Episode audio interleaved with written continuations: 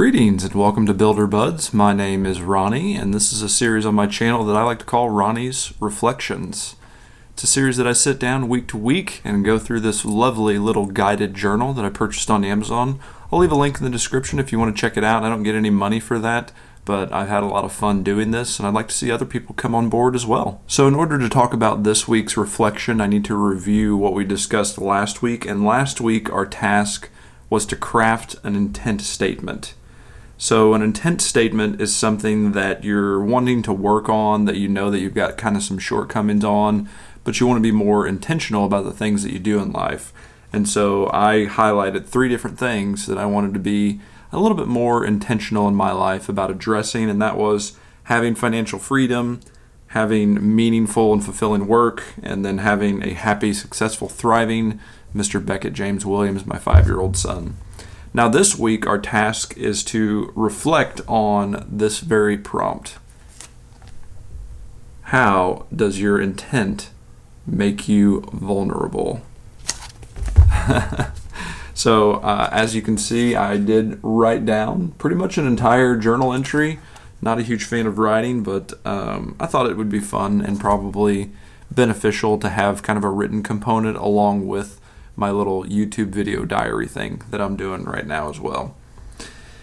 Okay, so first and foremost, all the things that I want to accomplish with my intent statement are things that don't come naturally to me. I think that that kind of summarizes how all of this makes me feel vulnerable is that I highlighted things within that intent statement are things that I have to really think about and dive into and grind on in order to improve. Finances don't come natural to me. Um, I was an English teacher, I was not a math teacher. Uh, I had maybe one personal finance class in my entire life, so I don't have the knowledge, the training, the background. It's all self taught things, you know, learning from people like Dave Ramsey. Um, just hearing Greg Brickitect talk about how, uh, you know, he lives a debt free life and, and how that's positively impacted his entire life and and other people as well. You know, so uh, totally self-taught in that realm. Uh, having more fulfilling times at work, definitely not something that comes natural to anyone, probably, um, unless you're going to work every day and you do what you love, which I am for the most part. You know, I really enjoy what I do for work. Um, I just want it to be something that's more long term and, and fulfilling because I've got a lot of years left at work. Um, I think that my retirement date through the state of education retirement system is something like 2044, I want to say. So we're sitting 2021 right now, so that's 23 years more that I've got to work. And that's a long time to work at the same job and to continue to find fulfillment day after day. So I hope that. Uh, I, I, continue to enjoy work. I hope that I continue to be employed in the same capacity that I'm in. Um, I really enjoy it. I really love it. And I just wanted to kind of continue. And then, of course, a happy, successful, thriving Beckett. I don't think that any parent ever feels like they're nailing the parent gig. Uh, I've never spoken with anybody personally that was just like, yep, I, I, I, get this parenting thing. I'm really good at it. I'm very comfortable with it. And uh, yeah, so I'll just go ahead and write a book about it and you can buy it and I'll be a millionaire. I've, I've not met that person yet. I don't know if they exist because there's so many variables within parenting. I was on, um, was it TikTok or Reddit last night? I can't remember. I was on both of them for way too long. But um, I stumbled across a uh, a thread. I think it was Reddit. What was what was the most disturbing movie you've ever watched? And so I went into this thread expecting to find a bunch of horror movies, and I found a movie. Uh, it was at the very top of the list, and it was not a horror movie per se, but it was. I think the title was "We Need to Talk About Kevin," and apparently it was it was two parents that identified some very deep uh, emotional disturbing issues with their son Kevin. Uh, I don't I don't know the premise beyond that because I'm kind of interested in, in watching it now. Uh, but everybody within the thread was like, I recommend it to people, but I never want to watch it again. It's something that I continue to think about time and time again, and, and that thought is something that's really interesting to me as well. You know, as a parent, what are the things that we're doing right now that are going to bear either fruit or it's going to wind up in the tree dying?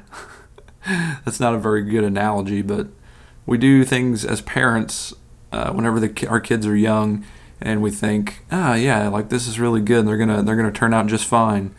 Um, you know, you go to go to Walmart or something like that, or go to the restaurant, and you see kids with their faces just buried in devices, and they're not interacting with the real world. Well, that's fine in the moment, you know, because they're distracted and they're not throwing a fit or whatever while you're doing shopping in the store. But you know, I got to wonder what are the long term consequences and repercussions because of that. You know, are they are they going to grow up and just not be able to function in society at all? Are they always going to have to be plugged into something where there's all the stimuli coming at them just constantly, time and time again? Uh, maybe. And so you, you think about things like that as a parent and you wonder, well, what are the long term consequences of whatever it is that I'm doing? You know, what are the long term consequences of putting your life on YouTube? What are the long term consequences of sharing bits and pieces of your son's life on YouTube. Hopefully, uh, it the overwhelmingly majority of the time, it's nothing but positive things. You get to have those memories cataloged away.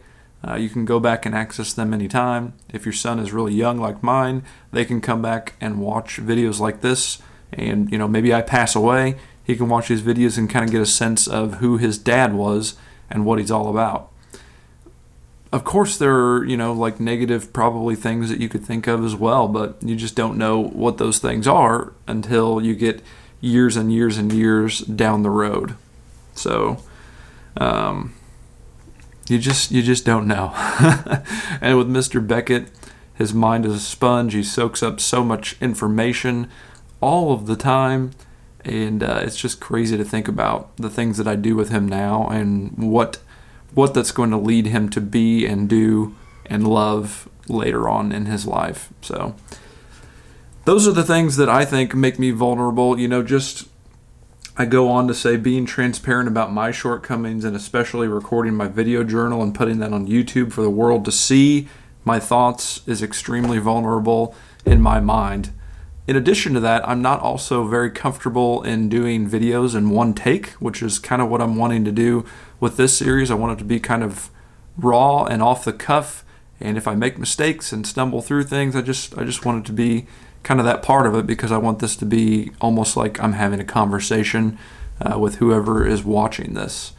So I feel very vulnerable sharing this stuff, and especially whenever I get to a prompt like this which whenever I originally sat down and started to think about how my intention statement makes me vulnerable, I felt like I wasn't going to be able to write very much and I wasn't going to be able to talk very much about this, which maybe that's a good thing because the first two entries in this journal have been like 20 minute videos, which is probably way too long that I'm just rambling on and on. But uh, I think the, the shorter version of this is that I feel vulnerable just talking about and addressing the things that don't come naturally to me.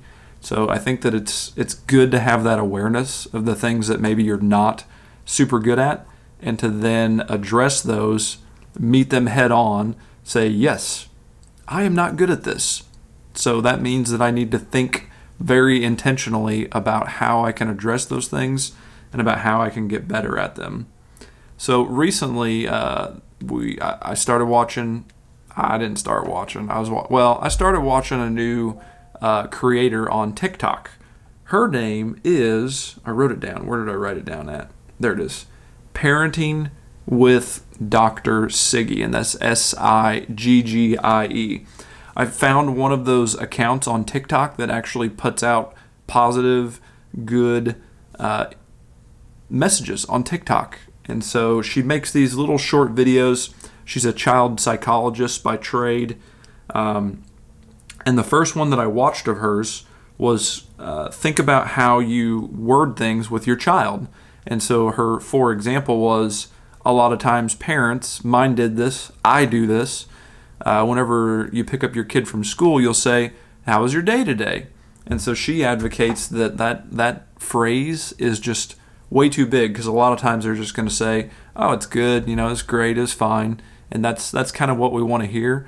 But as parents, we really need to break it down. And so instead of saying the way she does her videos, she says instead of saying this, try this instead. So instead of saying how was school today, say this instead.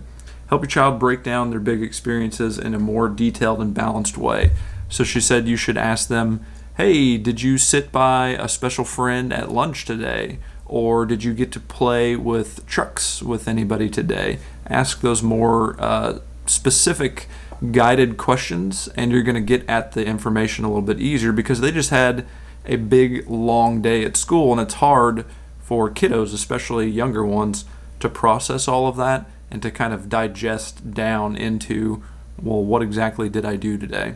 So, whenever I picked Beckett up from school yesterday, I asked him a little bit more succinct questions. I can't recall exactly what those questions were, but instead of asking him, How's school today? And usually his reply will be, I don't know. so like that's a that's a perfect example of it's just too big of a question for a little guy like him. Uh, so she's got a lot more other videos. I think she's only uploaded maybe 10 to 15 different videos. But uh, if you're a parent and you're looking for ways to communicate with your kiddo, I think that uh, she's got some really good advice on there. Um, another piece of advice that I've already used is um, whenever a uh, whenever your child disagrees with you and they say no, instead of saying instead of arguing with them, you she advocates that you should acknowledge that they said no, but that it's going to be a yes in this instance. So maybe I'll do a little role playing here where I'm Beckett and Daddy. So I'm going to say, All right, Beckett, it's time to get ready for bed and brush your teeth and take a bath. No, I don't want to brush my teeth and go to bed. Well, I hear your no, Beckett, but in this situation, it's going to be a yes because we need to get your teeth brushed and we need to get you to bed so that you're nice and fresh in the morning. Oh, well, when you put it that way, that's just such a nice way to put it, Daddy. I guess I guess we should do that. that's not exactly how that went, but uh, I didn't get in any kind of a power struggle or argument at all. There were no crocodile tears. You know, transitions for Beckett are sometimes a little bit difficult, especially when he's having such a good time doing whatever it is. Uh, you know, he doesn't want to go to bed. He doesn't want to take a bath. He doesn't want to go uh, number two ever for some reason. Uh, but then you know we do it, and he's he just kind of transition. It's all about that transition period, and I really believe in the power of words. Um, as a former English teacher and just a lover of, of words, I think that there's a lot of power in words, and especially how you phrase them, how you use them, uh, especially with little guys. Uh, I think it's I think it makes a big difference.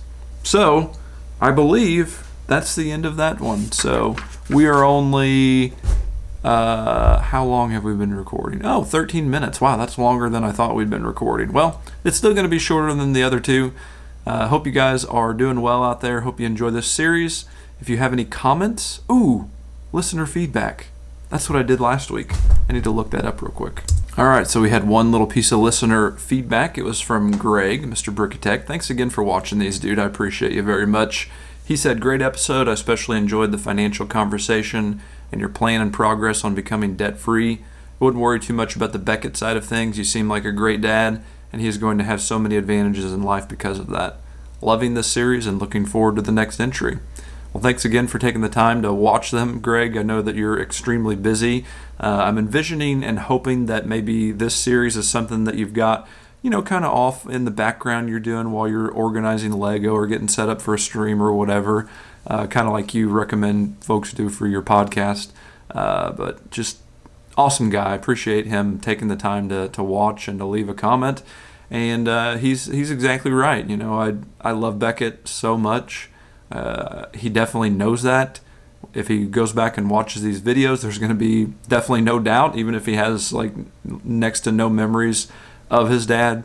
So um, I'm really thankful that I found uh, somebody like Greg that kind of gave me the model and the inspiration to uh, create videos in general. You know, I maybe three or four years ago, um, after watching him and Clark do Lego stuff, I sat down and did a couple Lego videos uh, on my own and with Beckett, and then we kind of fell off of the wagon a little bit. And then fast forward a couple more years, and I, I rewatched some of those, and I continued to watch all of Greg's videos. I rewatched some of my old videos, and I realized how much stuff I had missed out on just by not having a video record of it. And uh, I didn't I didn't want to do that anymore. So thank you for always being an inspiration to me, Greg. Hope everybody else out there is doing well. If you have any feedback, any comments, please leave those in the comment section below.